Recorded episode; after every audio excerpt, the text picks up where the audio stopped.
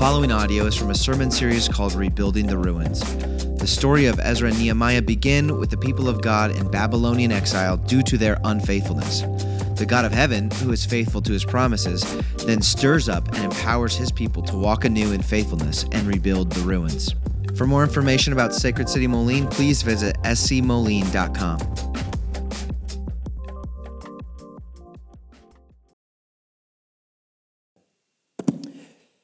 like I said, this new series um, through the books of Ezra and Nehemiah, we're calling it uh, Rebuilding the Ruins. Um, we are spending time in an Old Testament book. And I think one of the things that, unfortunately, many Christians, at least a, a percentage of Christians, think that there's no place for the Old Testament in the church, which is just foolishness. Um, the Old Testament, without the Old Testament, none of the New Testament makes sense to us. Uh, the, the Old Testament hasn't gone, Jesus says that not one dot or iota of the law, the Torah, the, the, the, the, the, the word of the Lord that had come from that point uh, previous will not fade away. And so here we are, rally around these Old Testament books of Ezra and Nehemiah. Now, I had a pastor friend ask me, now, like earlier, like, I guess a couple months ago, like what, what our plans were for 2022, what series we are doing. I told him Ezra and Nehemiah, and he jokingly asked me, So does that mean that you are uh, going to launch a building campaign this year? Because that's typically what happens it gets sort of this these these books of the bible get retooled and purposed for some sort of logistical launch pad to get people to give to uh, build a new building or a new wing or something like that um, because of the theme that we'll see here of the rebuilding. We'll see first the rebuilding of the temple, and then later on the rebuilding of the city of Jerusalem, specifically the walls of Jerusalem. But I assure you, we are not launching any building campaigns this year. At least I, I can't foresee any that we are. Um, at least not in the brick and mortar sense. However, building has been what we have been about since day one of Sacred City Church. We, we've been planted. We started this church in order to build a type of community, a worshiping community that has the sort of potency that can transform the city and beyond. And this is why Ezra and Nehemiah, which were initially one book here in our Bibles, they're, they're two separate books of the Bible, but initially in the Hebrew Bible, they were all lumped together as one book. Um, this is why Ezra and Nehemiah are so important and so relevant for us today. The narrative of Ezra and Nehemiah is a picture of what we want to see happen in the Quad Cities. That God would establish a, a worshiping community People who are devoted to the Word of God, people who are committed to renewing the city. And we see this here through the books of Ezra and Nehemiah, really through three movements. There's three key characters throughout each uh, movement of, of Ezra and Nehemiah. First, we have Zerubbabel, who's, who we're going to see through in chapters one through six of Ezra, who is responsible for rebuilding the temple. He's sort of the visionary, the leader of that, seeing to it that it gets accomplished. Then later on in Ezra chapters uh, 7 through the end of Ezra, we have Ezra who's coming to reestablish the prominence of the Word of God among the worshiping community. Right? He's a teacher of the law of the Torah. And so he reestablishes being a people of the word, which is fits, fitting for what our intent for this year is to be to become more so people of the word. And then later on, we move into Nehemiah, where Nehemiah comes to, to go from the center place of, of rebuilding um, the temple, the altar, the, the community of worship, and that sort of uh, spreads out throughout the whole city to the point where they're rebuilding the walls. It gives this idea of this culture that's sort of closed off. There, there's some logistical things of why they rebuild a wall, but to have this culture that is encapsulated and at the center of this community is the temple and the worship of God. Now, all of this happens from Zerubbabel to Ezra to Nehemiah, all of these building projects, all of these tasks that God's called these men to sort of move forward in uh, the community, the people of God, that's happening while they face opposition. Now, you might think that when God, God calls us to a mission, that it's just like easy sailing. It's, we just sort of cruise right through it. But, but what we see that oftentimes when we're actually, I, I would almost say all the time, that we're called to be faithful to God, we will face opposition, just like these three men did here throughout this, this story.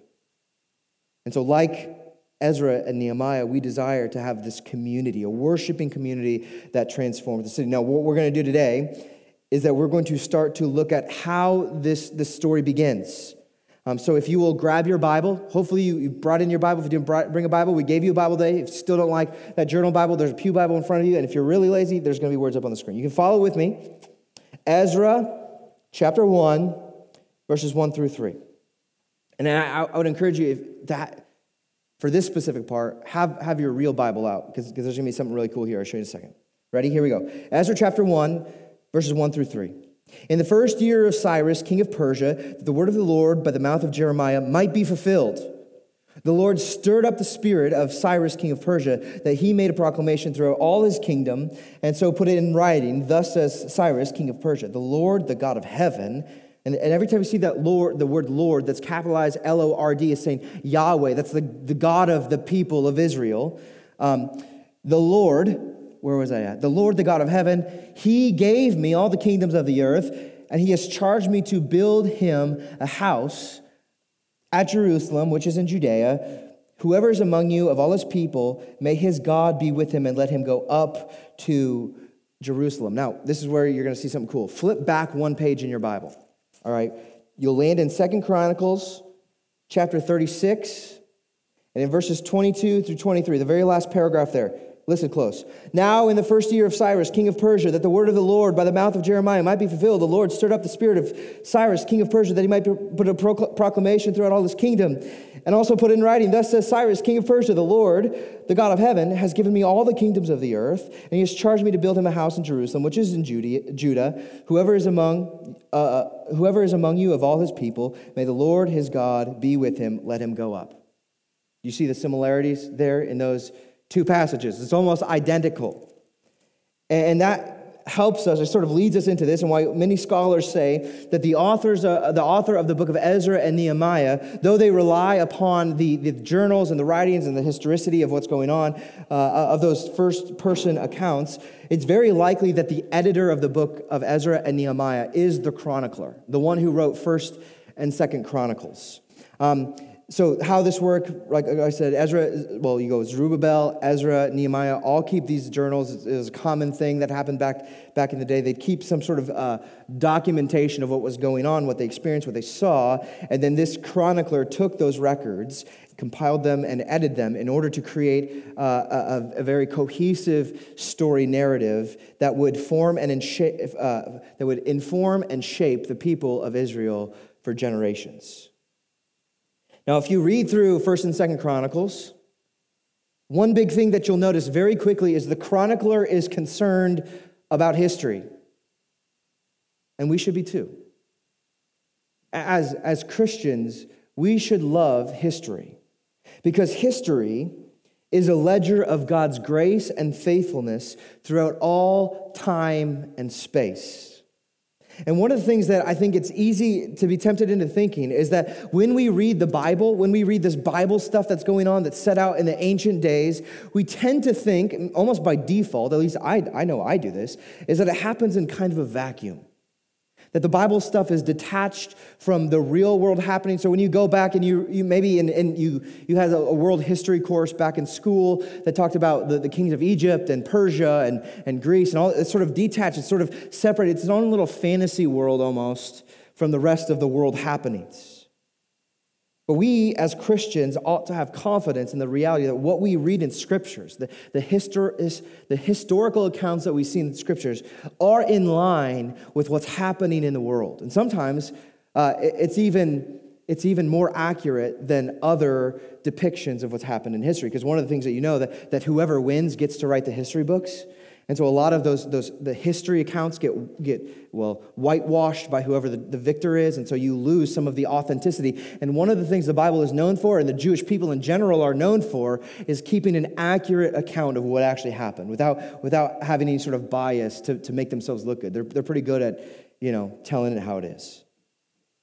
And so we see here in this story, what we're reading about in Ezra and Nehemiah is real people in a real place at a real time. In fact, verse 1 opens that up. It says, In the first year of king, Cyrus, king of Persia, it's giving us this context. It's saying here, we know this the Persian Empire was where modern day Iran is. So think of that like Middle East, Iran, that's where the kingdom of Persia was. And the time domain, we're talking 538 BC, roughly. So here we are, 538 BC. This starts off here. Now, why? This, this is a question I want to ask is how did Cyrus, king of Persia, get injected into the story of God's people? Like, where did he come from? What, what's the significance of this? So, you got to buckle up with me here. We, we've got some history to cover. If you're history buff, you're going to like this, I think. If you're not, well, too bad. We're going back. We're going way back. And by way back, I mean to the foundations of the world. In the beginning, God created, created the heavens and the earth. Genesis 1 1. We open up and we see this uncreated creator speaking the cosmos into existence. And he says it's good. He creates man and says it's, it's, it's, well, first he says it's not good that man be alone. So he creates a, a, a woman, helper for Adam to fulfill the, create, the uh, cultural mandate that he, get, he gave them to fill the earth and subdue it, to exercise dominion, to cultivate and to bring about the flourishing of the world. So he says it's not good man's alone, but then he gives woman, he says it's very good, and God rests on the seventh day. Now, it doesn't take long where very good goes to not so good at all. In Genesis chapter 3, we see the curse. The fall comes, where Adam and Eve are, are, are deceived, they're tempted into sin. Um, the serpent slithers his way into the Garden of Eden, and all creation sort of unravels. All of the goodness is now compromised. There's a futility in life. Yet, in that interaction where God curses the serpent, he says, You're going to slither about, about for the rest of your life on your belly. There's going to be enmity between uh, the woman and her seed and, and you, the enemy, the, the deceiver. He makes this promise to Adam and Eve that one day, from the, the seed of the woman, there will be the snake crusher who crushes the head of the serpent. And so there we see this initial, there's the, the, the initial promise that there's, a, there's good news coming back. So it was good, it was very good. Things started falling apart, and, and, now there's a promise that one day things will trend back in a good direction. And, and time progresses. I don't have time to talk about everything because you got, you've got, uh, you got Babel, which is interesting for this passage, which is a city of rebellion of God, where, where people take the creative mandate, the cultural mandate, and say, we're going to do it our own way. It's not about God and His glory filling the earth like, like, the, uh, like water covers the seas. It's going to be our, our glory. Look at how good, look at how, how much we can accomplish. That's the whole city of Babel and then Noah, and so on and so forth. Then we get to Abraham, uh, who God chooses out of a land of pagans. Um, God calls Abraham to himself, say, I, I, have a promise for you, Abraham. At, his, at this point, his name is Abram. But I'm going to promise you to bless you so that you would be a blessing to the nations. I'm going to give you a land.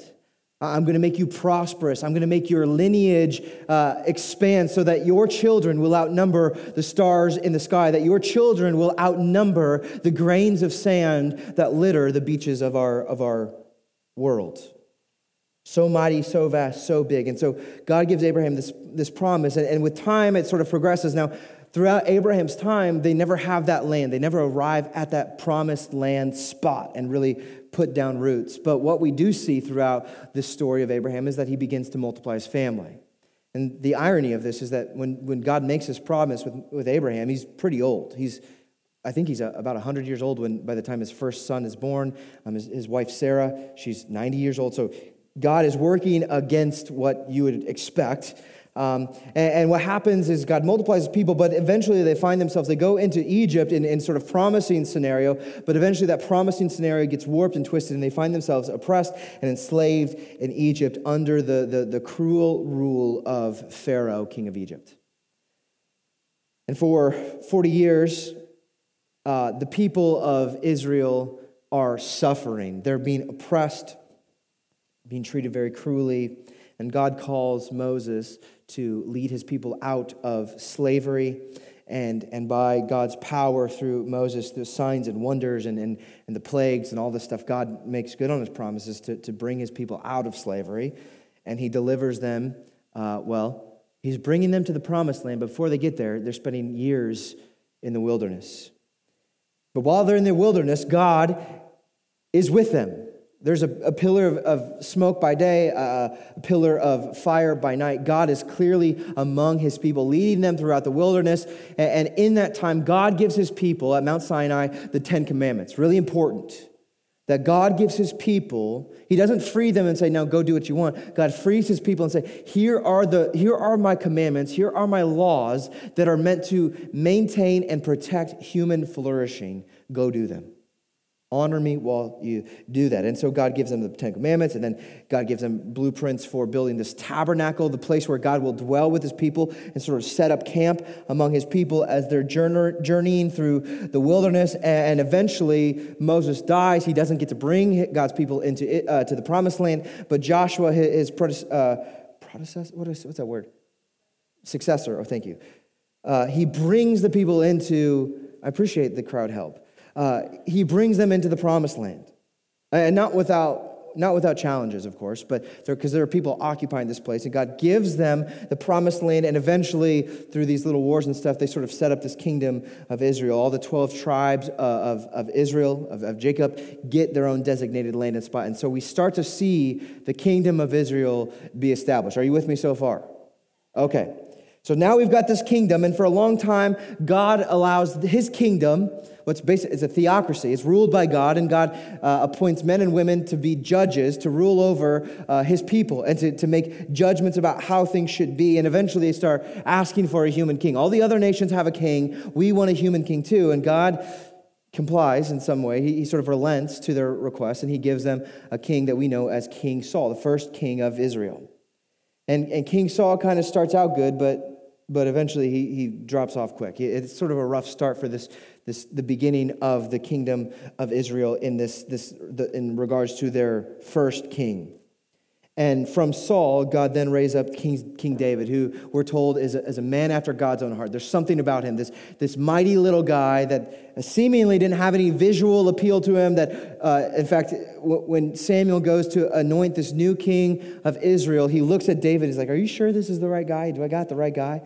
And he's anointed and he becomes king. And for 40 years, King David rules. And, and with that, God promises that David's kingdom would be an everlasting kingdom, that there would be an eternal kingdom, that from that point on, God's people, God's kingdom would preserve, be preserved and move on into, well, what would, what would become known as the new heavens and new, new earth.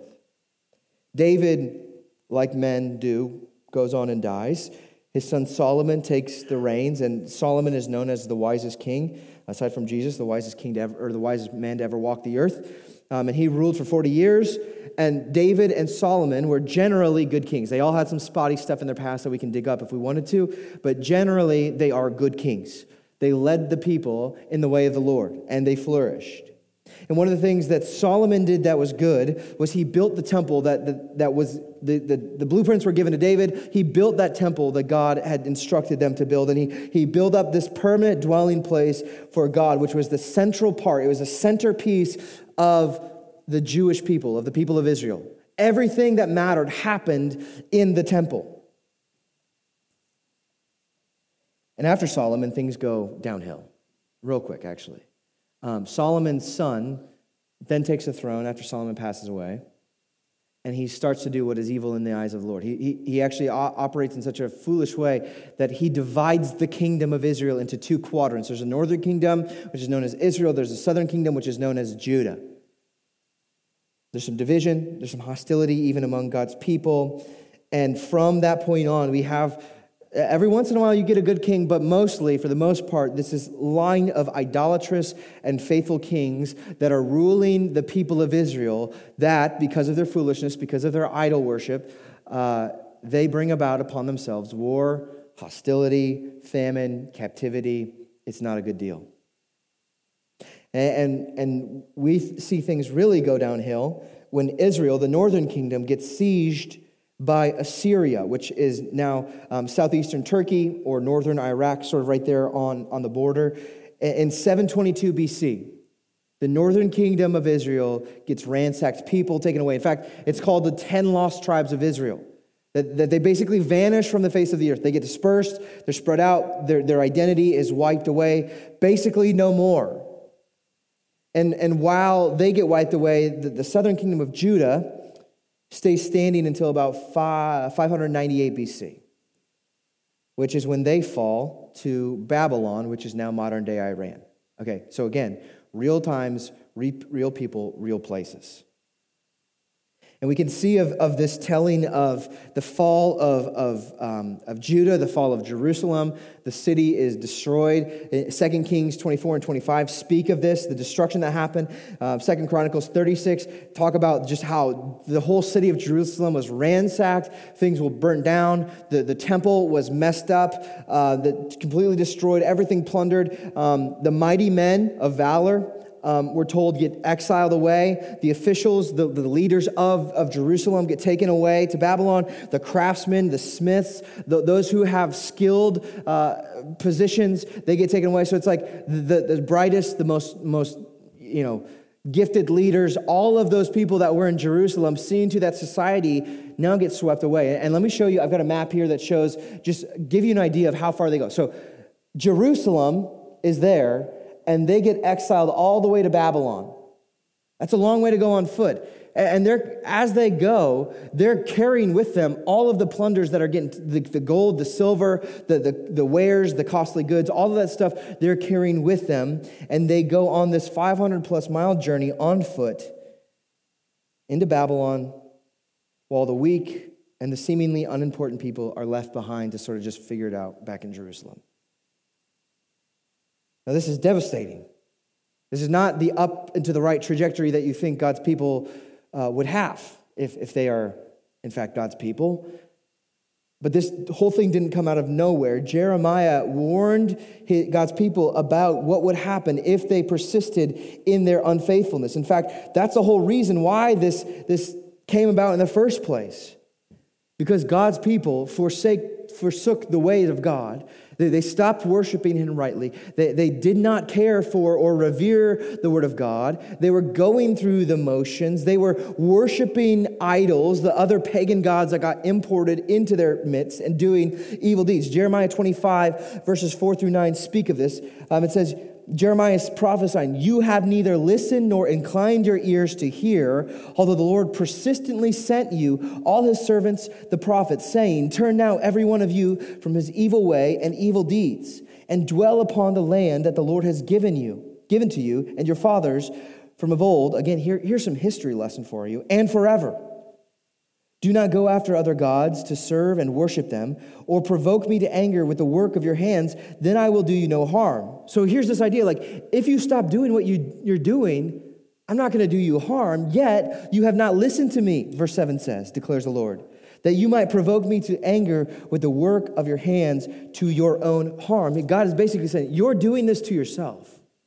You haven't listened to me. You're, you, you've, you've ignored my ways. You've gone after foreign gods, idol worship, pagan deeds, evil work. And now my judgment is coming to you, and you're being swept away to Babylon. And so, for nearly 50 years, the people of Judah are in exile. And while they're in exile, it, it not only is there this strenuous journey back there, but living in Babylonian exile is like living in limbo. Like you don't really have a place. I don't know if you've ever been on vacation, maybe a longer vacation, or you've just been away for a while, and, and you're like, you can feel by like day, for me, it's like day three, but like maybe it's a little bit longer, day seven, day eight, you get into it, and you're like, man, I'm just ready to be home.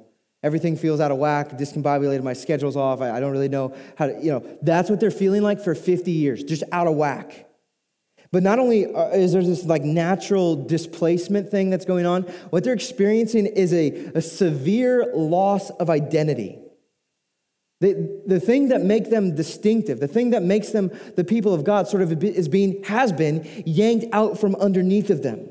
This great nation that was promised to Abraham, this great and mighty nation, is now in shambles.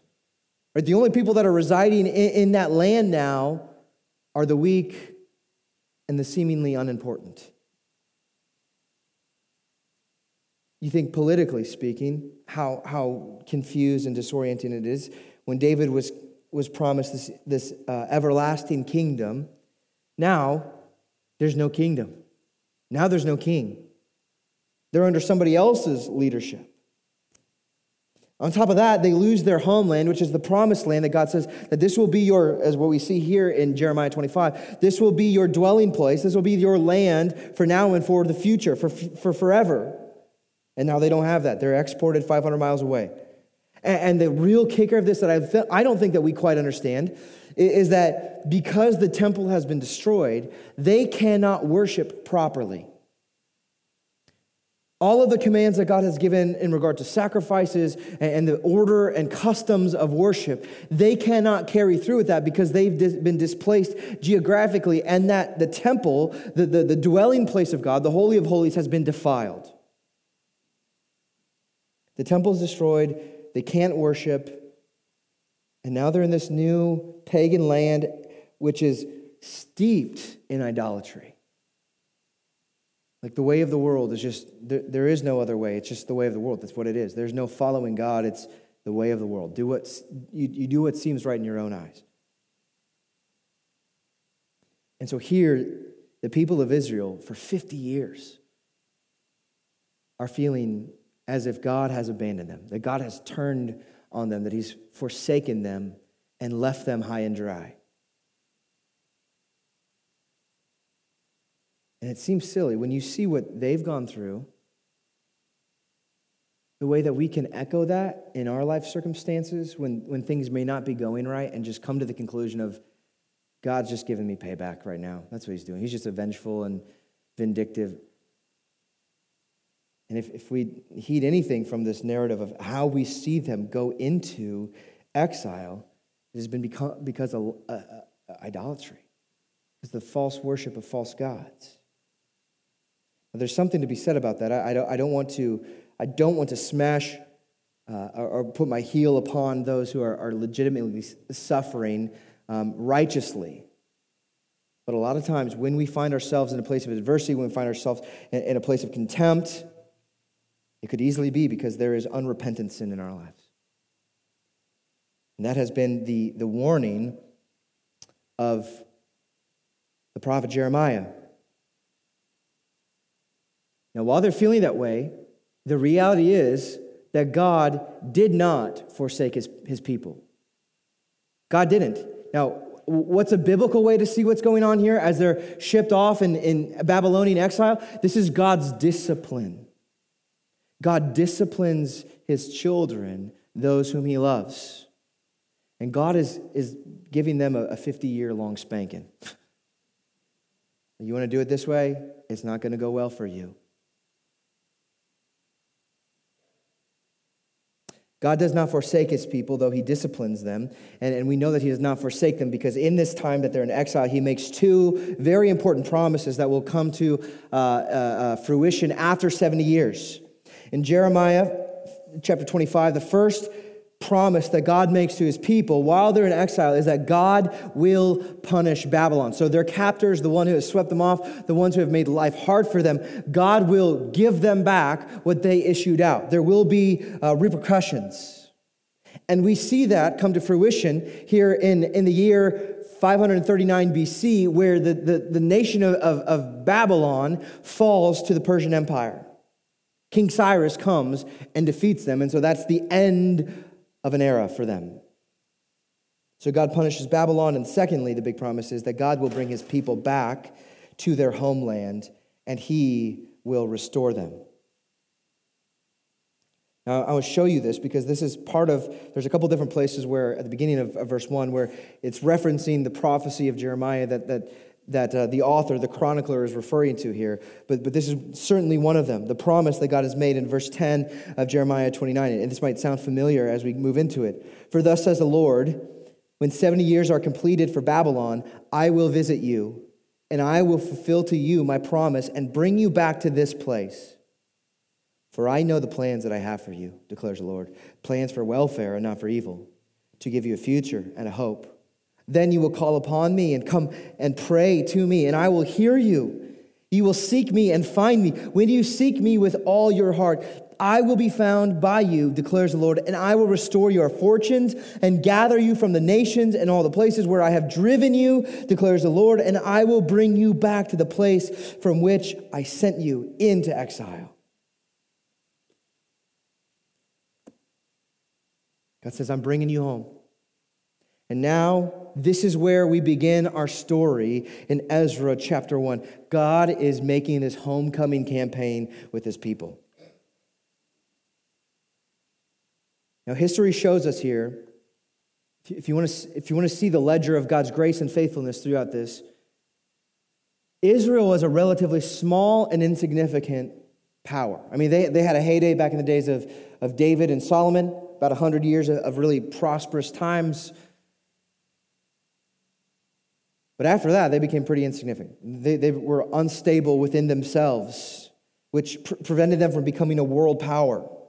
Now, in the midst of this, there are, are all other kinds of world powers that arise. You got the, you got, you'll have uh, the Babylonians, you've got the Assyrians, you've got the Persians, you've got the Greek who will come.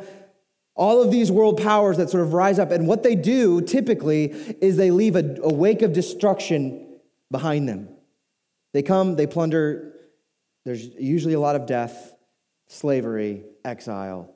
That culture is devastated and no more. But here we see God's faithfulness in preserving this small nation of Israel, even if it is just a remnant of it.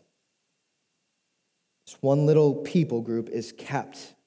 And now God is making good on his promises of Jeremiah 21, and he's bringing them home.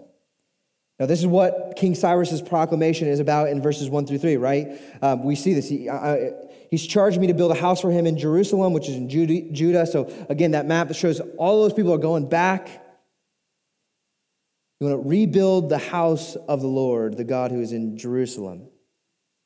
But why, like, what are the motives of King Cyrus here? Because I think one of the things that we do when we come to the Bible is, is we start to make these questions of is this a good guy or is this a bad guy? And well, he did a couple of good things, so he must be a good guy. Well, I, don't think that's the case necessarily for King Cyrus. He's definitely a king of a pagan, pagan society. There's no clear evidence that he has actually made some sort of profession of faith to follow the God of heaven, which he refers to here, though he does acknowledge that it is this God who gives him all of the kingdoms of the earth that's charged him to build a house. What's happening here is actually a political move because this is happening across many different nations. It's not just the nation of Israel that, that this Cyrus gives an edict to go and to rebuild these houses of worship. It's a political move to maintain uh, the happiness among his subjects so he can continue on on the next conquest. And there's historical documentations of, of this very same edict being given to different nations. So it's not like, okay, he's found, uh, he loves Jesus now and then he's going to, that's not actually the case. But, but what this shows us here is that God is the one who is actually behind this.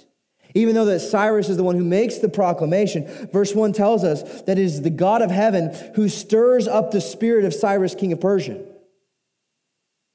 Now, this is fascinating to think that God can take the ulterior motives of a pagan guy and purpose them and tool them for the sake of fulfilling his promises. That's the kind of might, that's the kind of sovereignty, that's the kind of power the God of heaven has. He's in heaven and he does all that he pleases, and he can use pagan, wicked men to accomplish those goals. So here we see it's not because of this, the story is not like, oh, yay, thank goodness for King Cyrus. It's thank goodness for the God of heaven who stirs up the heart of King Cyrus to make this come about. The whole reason why any of this happens in Ezra and Nehemiah is because God is initiating, God is stirring up the heart of men. God has orchestrated all of this. This is not, is not a consequence or a happy byproduct. This is God behind history. God stirs up King Cyrus, and one of the things that we see is that actually it's a quite favorable disposition that Cyrus has towards God's people. It wasn't like, hey, you guys need to just get out of my sight, move along. You're, you're basically a leech to our society, go do your own thing. What we see is that the way that God stirred up King Cyrus's heart is quite favorable. So just take a look here with me uh, of all of the things that Cyrus provides as he's stirred up by God and gives to Judah. First, the first thing that's important to note in verse 2 King Cyrus gives them a, bit, a vision. Go rebuild the temple. Go rebuild the house of worship, the dwelling place of God. He says that God is in Judah. God is in Jerusalem. That is the place where the God of heaven dwells, is here in that temple. Go rebuild that thing that lies in, in, in rubble and ruin.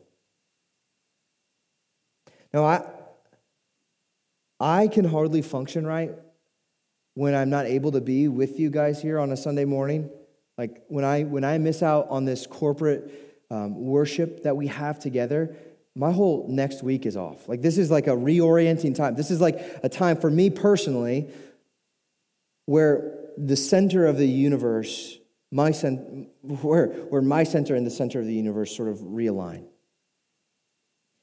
Now I can't imagine what 50 years of missing worship would be like for the people of Israel. 50 years of not being able to offer sacrifices in the temple as God has commanded them to do. 50 years of wondering, man, are we on outs with God? Are, are we cool with God right now?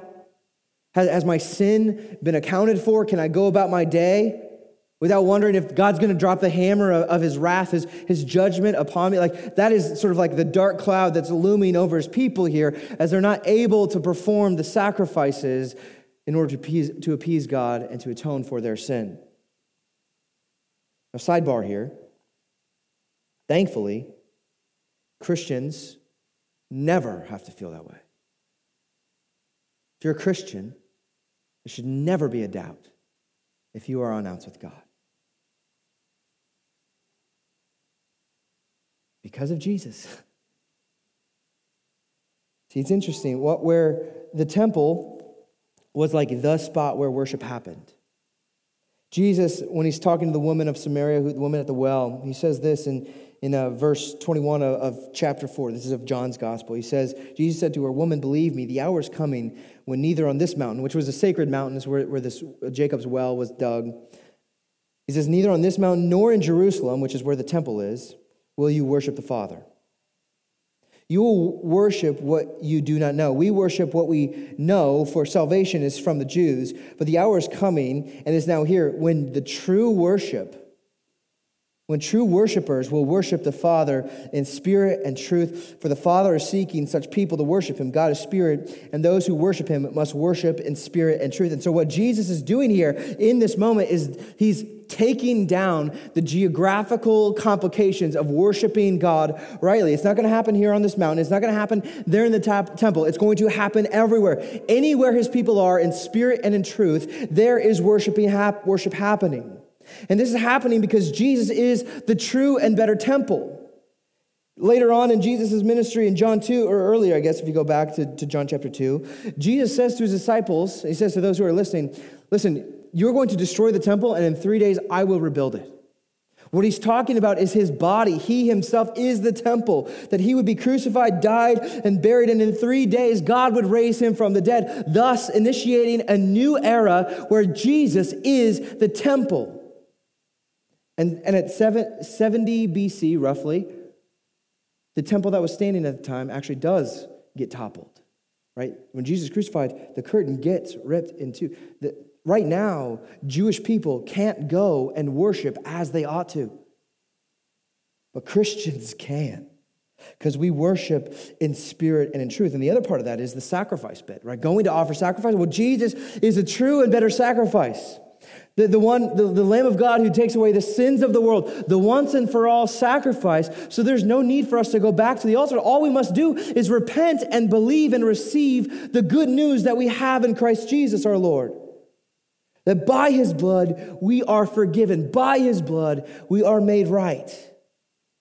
And then there's another layer of this where then we become the dwelling place of Christ. The Spirit of God now dwells in us. That Paul says this in, in 1 Corinthians 3. Do you not know that your body is the temple of God? The reason why Christians don't need to feel like that is because Jesus is ever present. Worship happens wherever we are. In fact, our whole life should be that of worship. So the confidence that we have as Christians is not that, not in, in, in the ritual. It's not in the ability to follow through on all the commands. The, the reason why we have confidence is because Jesus did. By his perfect life, his death, and his resurrection, we know that we've been made right with God. So that's one advantage of being a Christian, I suppose. So let me resume here and, and, and give an account for the gifts, the grace that the King Cyrus gave. So, first, we have the vision. Second, Cyrus gives the people manpower. He says, Whoever is among you, all of God's people. He, he says that uh, in verse 3 Whoever's among you, all of his people, may his God be with him and let him go up to Jerusalem. Now, typically, rulers like to keep a tight grip on things. And here we see him relinquishing a little bit of power and saying, If you want to go, you can go. And he says, Let God be with you. Go be with your God who is in Jerusalem. so there's almost like this blessing of, hey, if you want to go, you want to go. And in verse 5, we see who went. We see the first to kind of respond to this is verse 5 says, Then rose up the heads of the, of the fathers' houses of Judah and Benjamin, so those last two tribes, and the priests and the Levites. Everyone whose spirit God had stirred up to go to rebuild the house of the Lord that is in Jerusalem. We see, if you go back to the kind of guys that were swept off in exile, they were skilled men, they were mighty men of valor, and now they're being sent back. Now, these are men that you can build a society with. These are good men, these are godly men, these are courageous men. And now they're being sent back. Now, you might think that everybody who's in Babylonian exile would be eager to just jump out of their seat and run back to Jerusalem, to the place uh, of the fathers. But that's not really the case. See, what happens when you get immersed in a pagan society is you start to conform to the pattern of the world. You, get comfy there. You adopt this pagan as no longer a, a, a, a singular devotion to the Lord. You, you are, you're, you're distracted by other pagan gods. And there they are in Babylon, which is the Middle Eastern equivalent of Las Vegas, where there's plenty of food and buffets. There's plenty of money there, of entertainment. There's all kinds of sensuality, and any kind of God that you would want to worship that would serve your own agenda. So there are plenty of reasons why your average Joe who, who's in Babylonian exile would want to stay behind. There's a comfort level there. But once again, we see in order to accomplish God's purposes, God moves, God stirs up the hearts of men. Verse 5 everyone whose spirit God had stirred up to go rebuild. So not only do you see the dudes who you'd expect to go, those mighty men of valor who are ready to go back and reclaim what's theirs, but you see a whole slew of other people coming too. And we'll see a bunch of people listed out in chapter 2 of next week, which if you thought we had some good names this week, just wait till next week. So good luck to whoever's reading scripture. What we see, again, God moves, God stirs up, people respond. And then the third thing that we see sort of a grace that God gives through King Cyrus are the provisions that he offers. Verse 4 says this And let each survivor, so those who are staying behind or those who have, who have made it through the exile, in whatever place he sojourns, be assisted by the men of his place with silver and gold, with goods and with beasts, besides freewill offering for the house of God that is in Jerusalem. And he goes on in, in verse 6 and says it actually happens, and all who are about who, all who were about them, so all who were about the vision, aided them with vessels of silver, with gold, with goods, with beasts, and with costly wares, besides all that was freely given. So here we see King Cyrus has seen to it that this vision not only has a man, manpower, but it's getting bankrolled. That the provisions that are needed to carry out this big vision are actually at their disposal. And so we see explicitly God stirring up King Cyrus to make this edict. We see God explicitly stirring up the hearts of men to actually return home. And now, uh, maybe more indirectly, we see God stirring up the hearts of people who aren't going to fund the mission, to fund this rebuild project.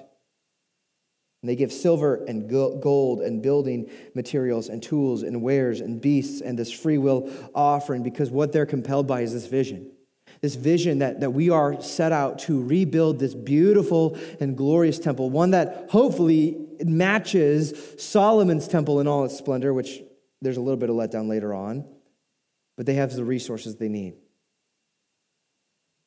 Now, on top of that, which is interesting, not only do they have this raw material, but all of the furniture and vessels that King Nebuchadnezzar, who was the king of Babylon, who was responsible for capturing uh, the people of Judah that they sort of took away with them when they plundered them. They took all of the all of the vessels, all of the furniture, all of the little things, and what they do, what they would do in those days is, since I beat you, now I'm going to take your God and I'm going to put your God's stuff in my God's temple as a sign that now your God serves my God. And what happens is King Cyrus says, listen, you can have all of that stuff back. And it gives it, it's like 5,400 5, items from the temple that are given back. And so we see this shift happening where the people of Israel, there, there, there's an aim, this, this reclaim of worship to the God of heaven.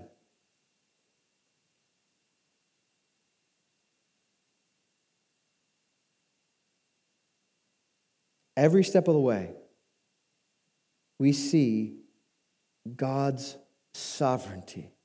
Every step of the way, in, in, the origins of the story, we see God at work and moving and acting before any human follow through occurs. He gives a mission, he gives the people, he gives the funds. And we see his sovereignty on display among his people. We see his sovereignty on display over pagans. We see his sovereignty on display on those who are faithful to him. And right here, there's one thing that we got to see here is that God is fulfilling his promises. Everything that God has said, he will do. That is why the very first verse says that the word of the Lord by the mouth of Jeremiah might be fulfilled. It's a fulfillment of prophecy, it's a fulfillment of promise. That God is rebuilding the ruins. And what I want to suggest today is that this isn't history in the sense where it's it happened and it's a closed chapter and that is done. God is rebuilding today. That's what, that's what we're about. Like when you boil it down to it, that's what Sacred City is about, is rebuilding. And we're not doing it through the kind edict of King Cyrus. We're doing it through the faithful and kind authority of King Jesus. See, while, while, while, King Cyrus was favorable and, and he had this disposition that we were, we as Christians and people who are come from the heritage of Abraham can appreciate, King Jesus is the true and better king. Jesus is a king that does not need to be stirred up to do the will of God. Because since eternity, Jesus has been eager to do the will of God and he does it perfectly. His arm doesn't need to be twisted. There's no ulterior motives in listening to the command of God. Jesus does it. Jesus is the true and better king in that he gives us a mission that's not just brick and mortar, a mission to preach the good news of the gospel that because of him, we can stand, be in right standing with the God of creation, the God who's in heaven. He gives us the mission in, in Matthew 28 to go and make disciples of all nations baptizing them in the name of the Father and the Son and the Holy Spirit, teaching them to obey all that I have commanded. Jesus gives us the manpower. He tells his disciples, listen, first he says, the harvest, harvest is plentiful, but the laborers are few. But listen, pray for laborers. There's a harvest out there of people. there's a lot of manpower at God's disposal. And God is calling all kinds of people to Himself from different walks of life, from different socioeconomic status, from different cultures, from different ethnicities, from different positions. God calls anybody and everybody to Himself who will listen, who will hear the call. That is a call to faith by trusting in Jesus, to see, see what he has done, see that he is the good king. He's the faithful one. He is the true and better temple, sacrifice, king, all of it. that's roped right into the Great Commission of go and make disciples of all nations.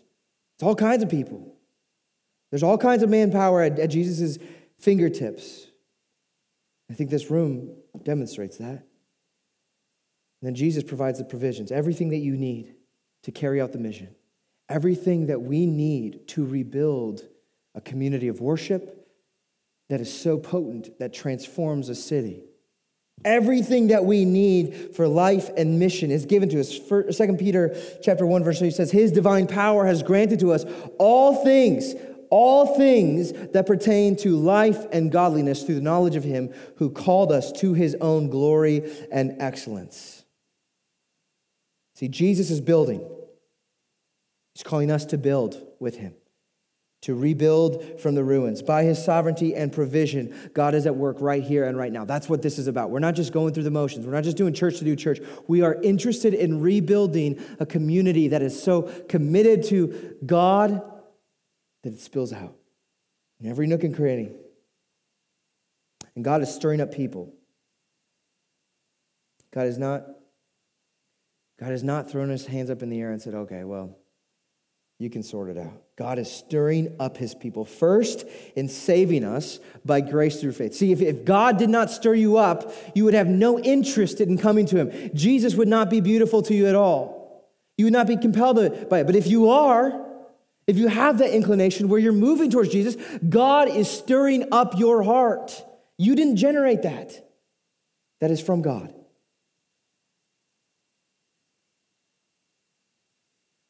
We see God stirring us up now in the sense that there's a mission, there, there's something to do, there's rebuilding, there's work to be done. He doesn't just leave us to be on our own. See, the whole thing about King Cyrus is hey, go back to Jerusalem where the God of heaven is, where he dwells. Part of the Great Commission is that Jesus says, hey, behold, I'm with you for the, till the end of the age. That as we do this, we're not doing it alone. Jesus is going with us every single step of the way. He's the one that's stirring up, he, he's present with us here to preach the gospel, to make disciples, to, to help us become a community that worships Him in spirit and in truth here and everywhere. And God is providing everything, Jesus is providing everything that we need to get the job done. The church does not operate from a deficit. Like maybe our spreadsheet shows, you know, the margins are thin, but the cattle on a thousand hills belong to God. Every dollar that's in circulation belongs to God. And He can stir up men and women to fund the mission, to, to make the provisions that are needed to carry things out, to carry out the will of God. And so, with faith, as the people of God, be stirred. Allow yourself to be stirred my question is Will you respond to the stirring of God? Will you let God's work in your life, that, that prompting, really set your life in motion to be about something that's more than your own personal happiness? To, to make it about the glory of God across the world and in our city and in our homes? Will you respond to the stirring of God? Will you answer the call? And if you do, if you want to, it all begins with worship. It all begins with seeing God for who He is, to see Jesus as your King and you belonging to Him as His servant, to carry out the mission, to make much of God because He's done so much for us. Would you pray with me? Father, we thank you for your kindness to us. We thank you that you are the God whose word is eternal, and that even as we stand here and read the book of Ezra and Nehemiah, you know, 2,600 years from the time it actually occurred, there's so much to glean. I pray, Father, that you would stir us up. We can't do this. We cannot manufacture that umption, that, that, that, that, drive in our own hearts. It comes from you. And so, would you bring that about and would you bring us to life and care, help us to care about your mission, your vision, what it is you want to do, and helping us to develop as a worshiping community that's so potent that it can transform the city. Would that be the testimony of, of this church for this generation and the next generation and generations to come? For our good, for your glory. We love you, King Jesus. Thank you for your kindness. And it's in your name we pray.